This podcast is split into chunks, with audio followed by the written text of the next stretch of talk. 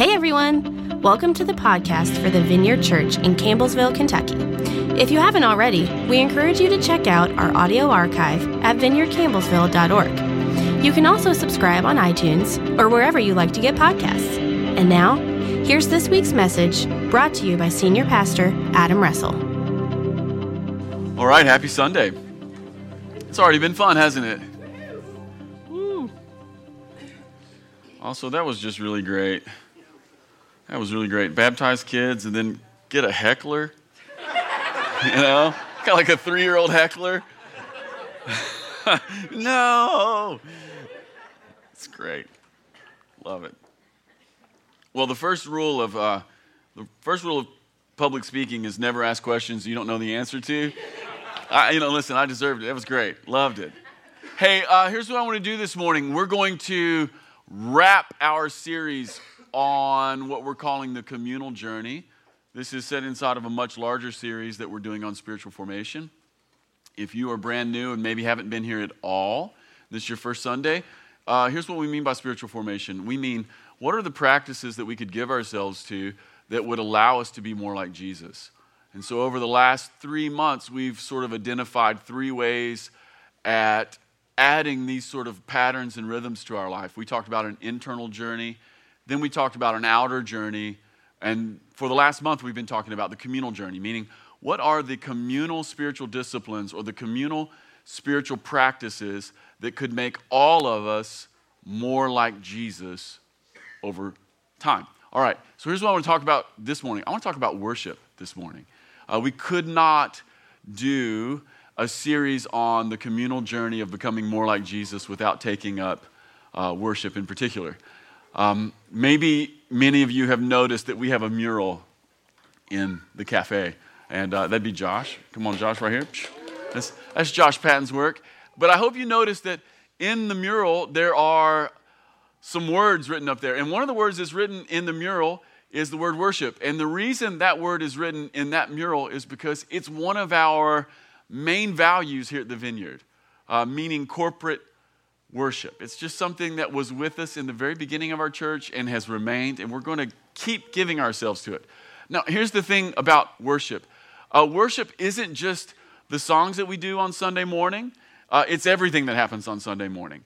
So when we get here and someone has made hot coffee for you and you take it, there's a sense in which this is worship because it's brothers and sisters who are serving one another and making a place that's hospitable for other human beings. When we read the scripture together, that is worship. When we do call and response prayers, that's worship. When we listen to the word of God, that is worship. And when we sing together, that is also worship. So there's this sense in which worship is not just this tiny sliver, maybe 30 minutes where there's some music, but I would like to say it's never less than that, you know? And I would also like to say there's something about that tiny sliver of worship that is 30 minutes of music here at the vineyard and sometimes maybe a little more that is very, very special. You know? It's very special. There's something about singing together and directing our hearts towards God that really, really changes people and it changes communities of faith.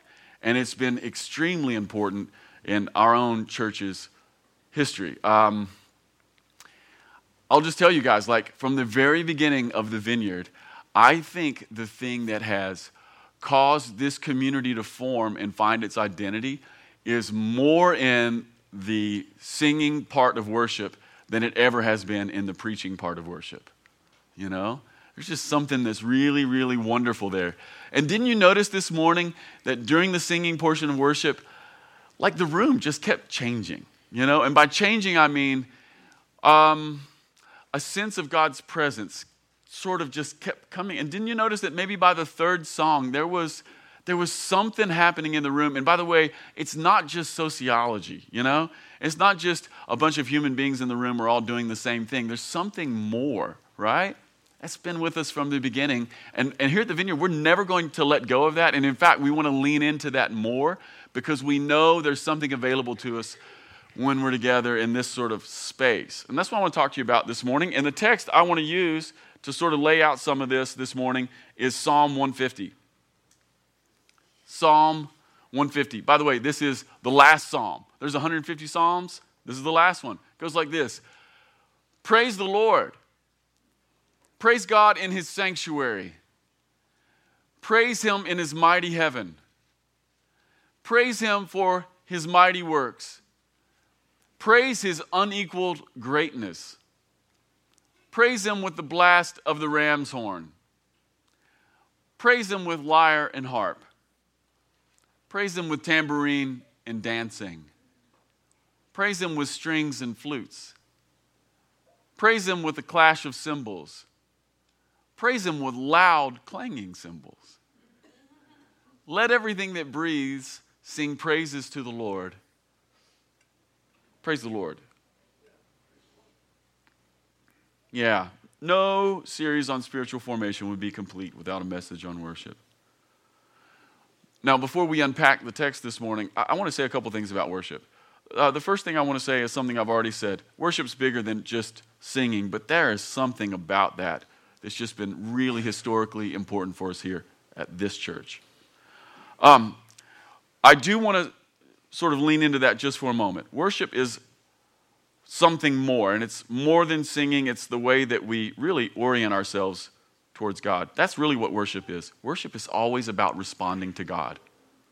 God is, uh, is, is and has done things in the world, and worship is about waking up to the fact that there is a God and that He has done things in the world. Worship is always, always about responding to God. It's about waking up to the fact that there is a God and that He has been and is active in the world.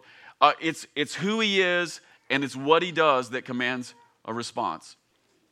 Now, when I say things like who he is and what he does commands a response, some of us in the room are perhaps thinking that, um, that I mean something like this that God is sitting on the throne and that he's dressed as a general or a boss, and his command is telling people to worship him. I just want you to know that's hogwash.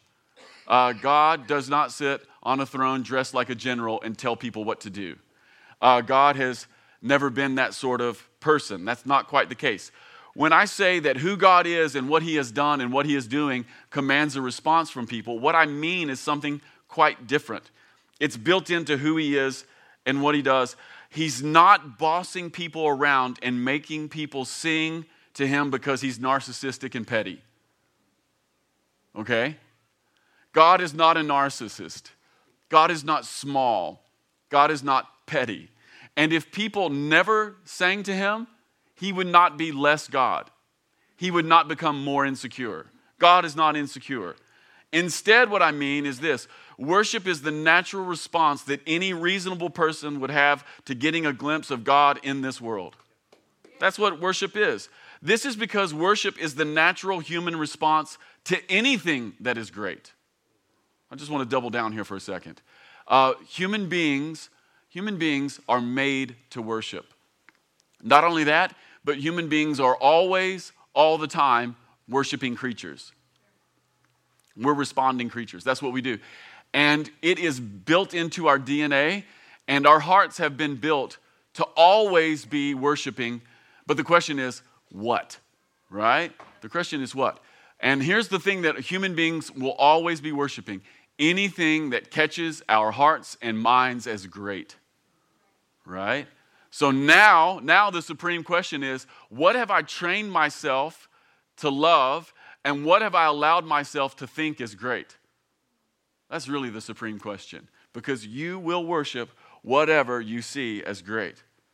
We are aching, worshiping beings all the time. If you see something great, experiencing something great, encounter something great, the only reasonable response is praise. And it is the reflex that is built into the human soul. And so the command to worship is not an outside in, narcissistic, petty command to puff up a small, insecure God. Instead, it is the litmus test for our lives. It is this question Are we awake? Are we awake?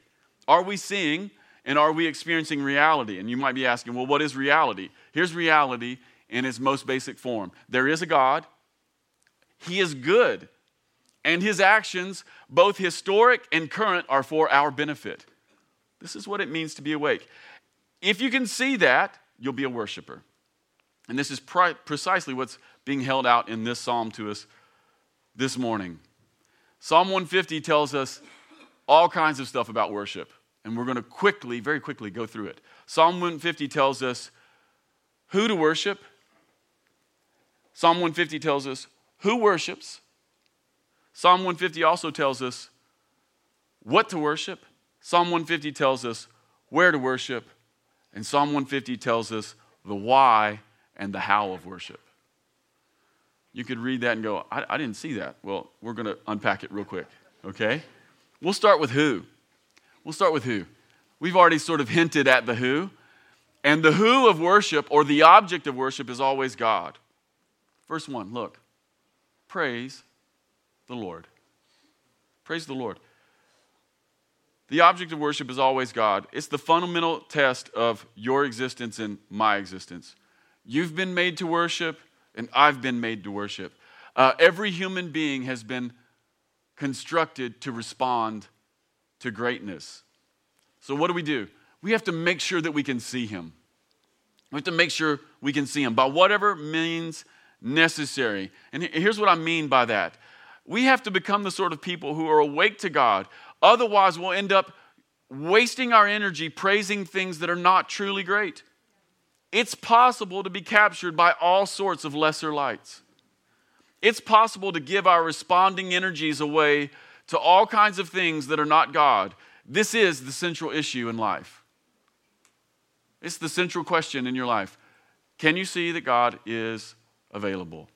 And do you know that He's good? Who? The object is always God. Why? Why do we worship? Why do we worship? Because of who God is and what He does. Look at verse 2. Praise Him for His mighty works. That's what He does. Praise His unequaled greatness. That's who He is. Why do we worship? Why do we worship? Because God is good and all of His works are good. This is why. What has God done? This is one of the great questions. What has God done? Well, in the grandest sense, here's what God has done He has created the world, He has created the universe. And this is the first bit of waking up that must be done. I love what Richard Rohr says.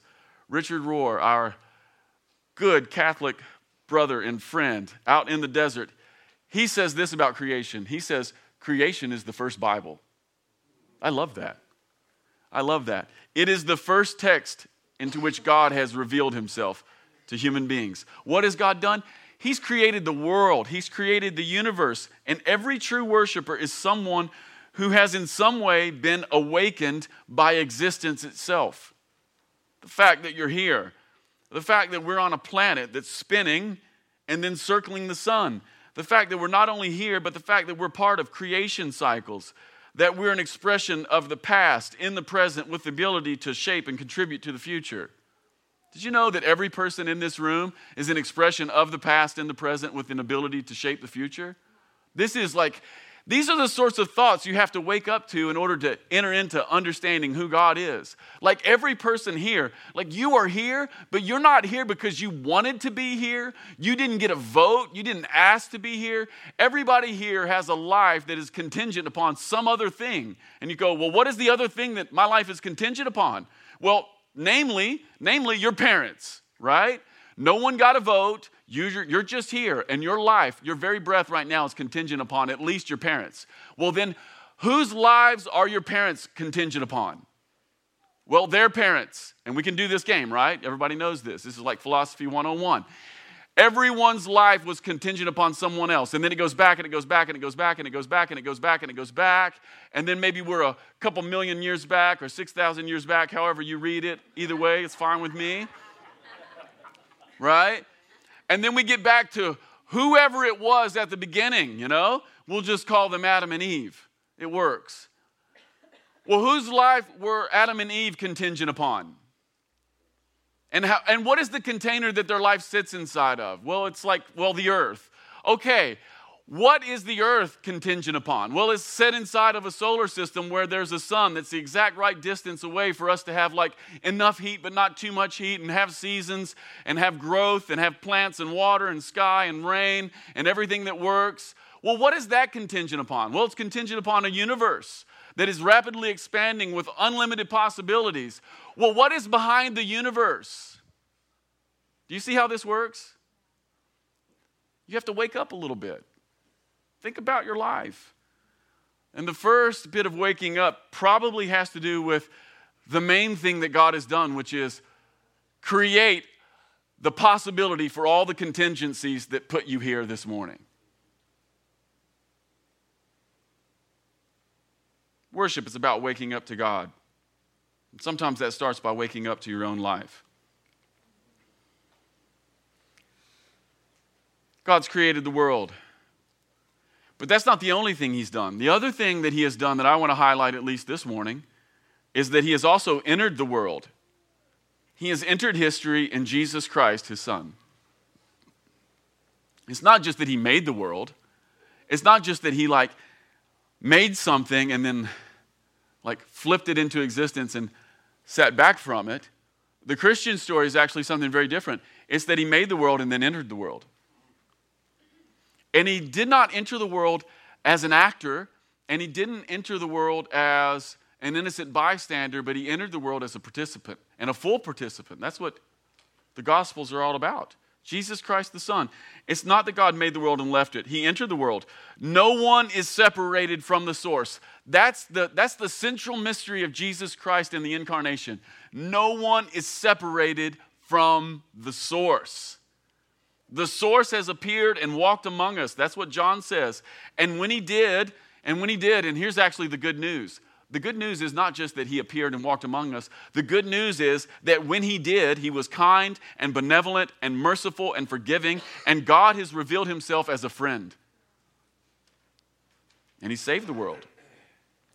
He saved the world by his own flesh. This is the hope of the crucifixion and the resurrection. That God is entering the worst things in order to rebuild and to renew life down to its core. God is not giving up on life or people or situations or anything in all creation. That is the story of resurrection. What has God done? He has made the world, He has entered the world, He is rebuilding the world. In fact, that'd be a good little prayer for us right even now. Why don't we say that together? God has made the world, He has entered the world, and He's rebuilding the world. This could be your whole prayer life this week to muse and to pray this little mantra. Let's pray that again. God has made the world, He has entered the world, and He is rebuilding the world. That's, that is like essential Christianity in three lines. Again, this is so key to our ability to see, to wake up, and to be a worshiper. By the way, by the way, we increase we increase in worship by increasing our ability to see who God is and what He's done. I talk a lot to worship leaders, musicians, creatives, pastors, not just here, but like other places. I get to travel a lot and talk to people who do the stuff that these guys do this morning. And uh, the one thing that I want to tell everybody who's a worshiper, who's a musician, who's a creative, who's an artist, uh, the one thing I want to tell everybody who's a congregant, even if you don't play anything. Uh, the one thing I want to tell everybody who comes to a church is the way you increase in worship, or the way that the church can increase in its sense of worship and the culture that it has uh, at a given time and a moment, is always to see more of God.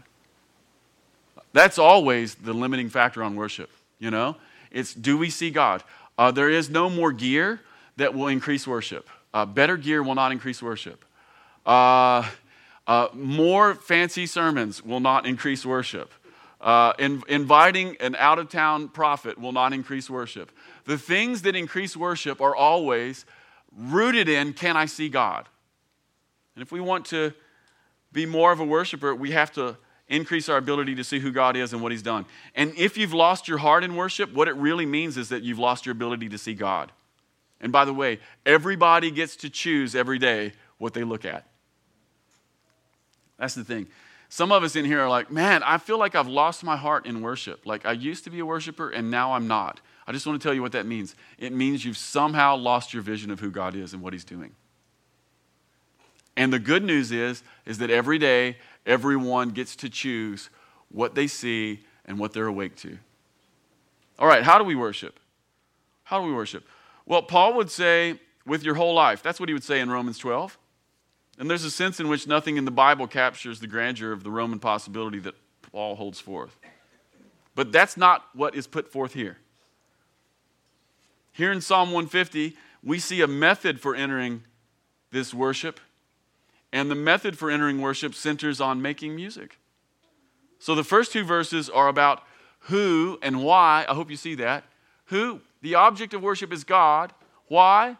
Because he's great and he's done great things. And then the rest of the psalm is essentially about how to enter into that. And I hope that you notice that the rest of the psalm is like, get all the instruments and play them. You know? You know, get, get a ram's horn, get a shofar, get a trumpet, get a harp and a lyre, get, a, get an electric guitar, get a tambourine. We don't need a, ta- no. Do not, only disco can have the tambourine.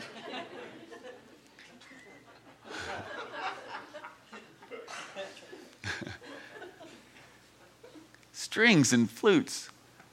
Clash of cymbals. I love that in verse 5 it doubles down on the cymbal thing. You know? It's like in other in other translations it says loud resounding cymbals. You know, like the kinds that get in your eardrums, you know? Yeah. I mean, it's one of the reasons that worship here at the vineyard has always been like, I don't know, bass, electric guitar, drums, resounding cymbals, whatever this thing is. No, I'm just kidding. Pedal steel, more electric guitars, piano. I mean, we want to just have it all, you know? Apparently it's legal, and apparently it really helps.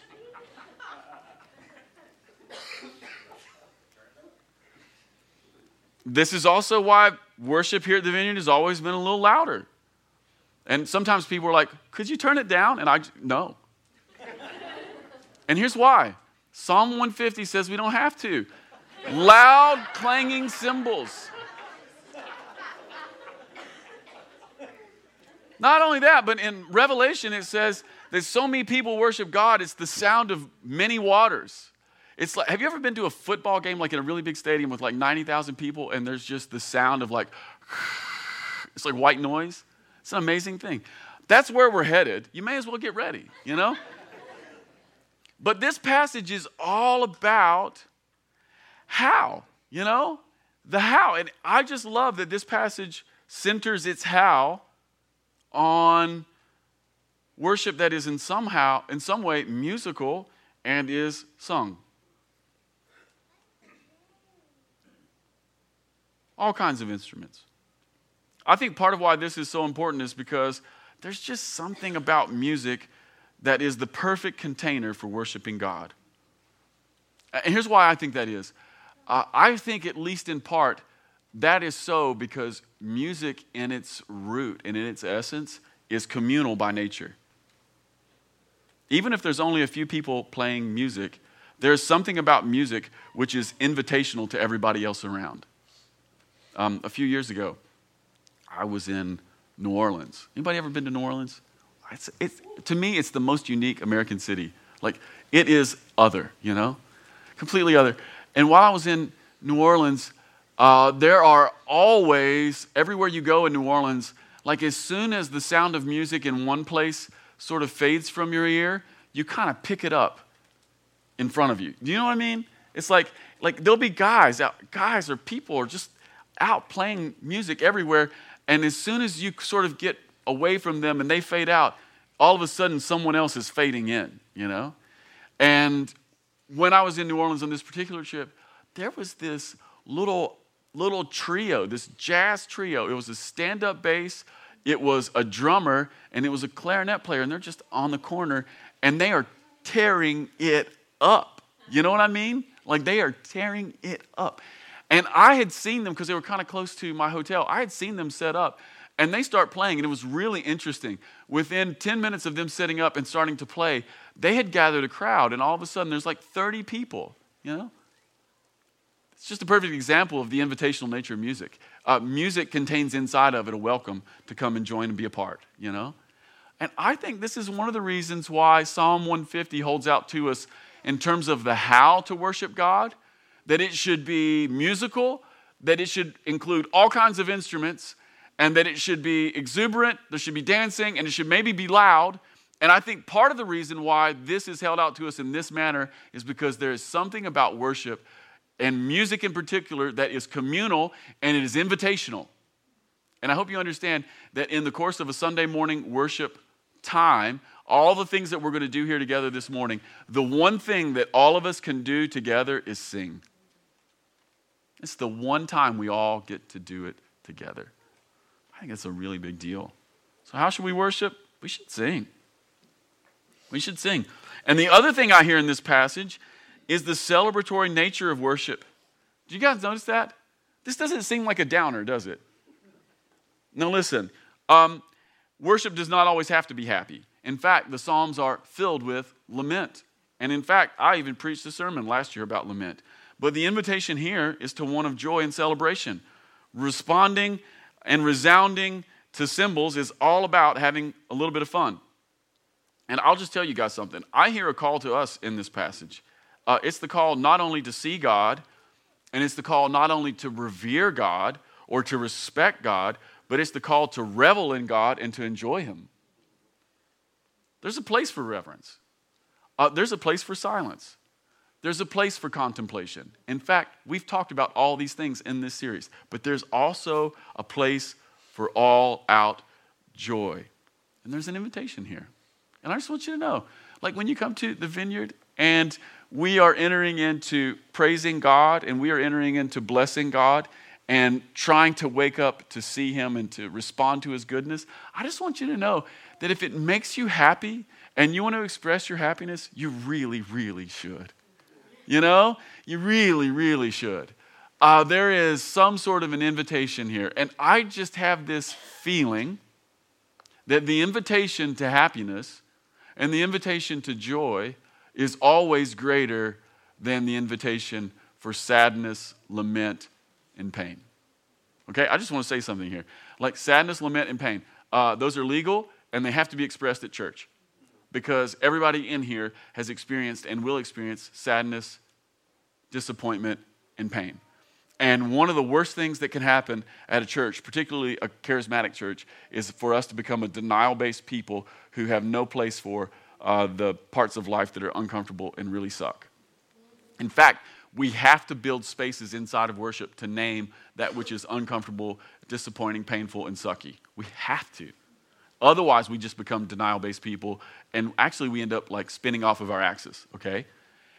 But there is something greater than all of that, and it is to revel in who God is with a happy and joyful heart.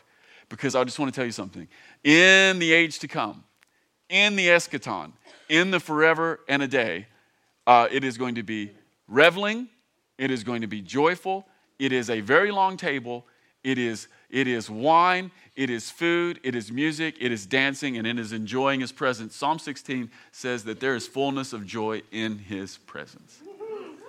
There's something greater, you know, it's not like they're not oppositional, it's not either or, but there is one that is greater, and we want to give ourselves to it, you know? We want to give ourselves, even the introverts, even the introverts, we want to give ourselves to it to express joy. Where? Where do you worship? Psalm 150 would say, Heaven and earth. Heaven and earth. Look at verse 1. Look at verse 1. Praise God in his sanctuary. Praise him in his mighty heaven. That'd be heaven. I'm a Bible scholar.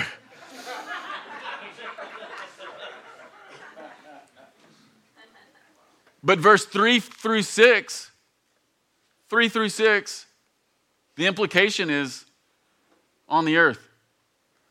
Ram's horn, lyre and harp, tambourine and dancing, strings and flutes, clash of cymbals, resounding cymbals. Let everything that breathes sing praises to the Lord. Uh, where, where should God be worshiped? Heaven and earth. Where else? Everywhere. Like, like what the Bible is trying to say, like God should be worshiped everywhere by everyone. This means that there's not a place where God is not present, available, and revealing himself. If Psalm 150 is saying, Praise the Lord in his sanctuary, and let everything that breathes praise the Lord, What it's really saying is that God is present, available, and revealing himself everywhere, all the time. What is available in heaven is somehow available here. That's what it means. Is it the same? Probably not, actually. But there is something here that is available and precious. Let everything that has breath praise the Lord. Uh, this is also deeply connected to the idea of life. Breath is a sign of the Spirit, and it's an essential ingredient to life. Here's part of what I hear in this passage.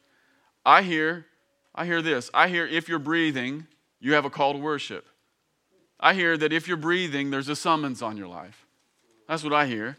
This is why you were created. Like, listen, church, you might be called to teach or to engineer or to parent or any number of other things, but the primary call and purpose that animates every other purpose is to see and to worship God.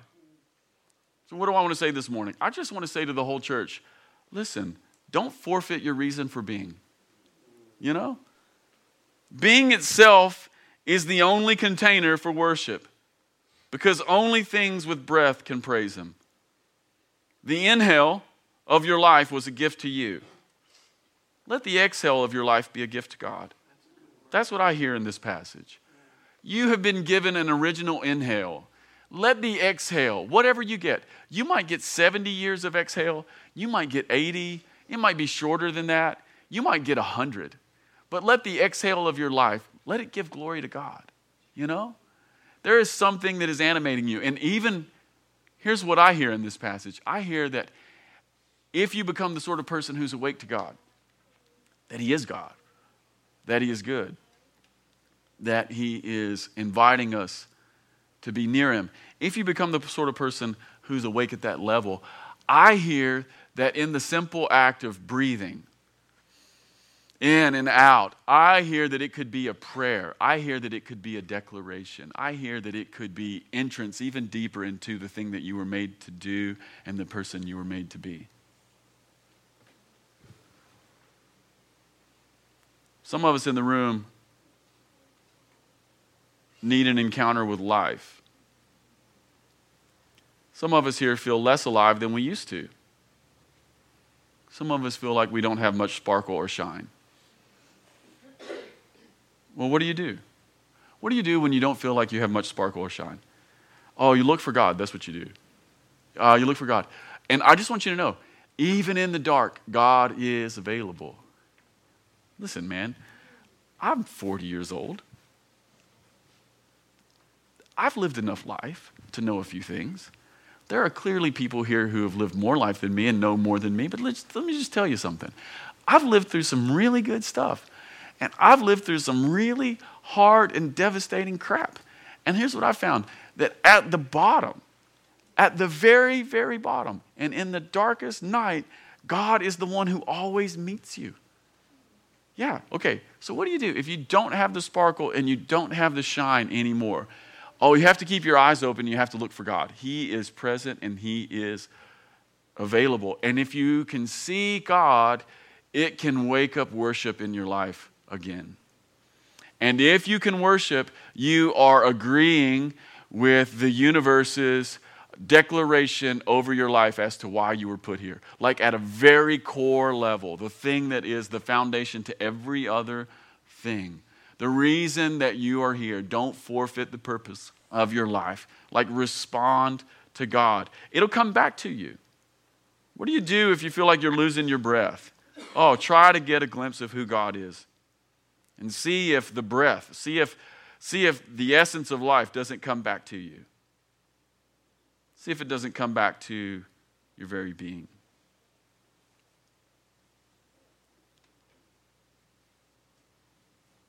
Psalm 150.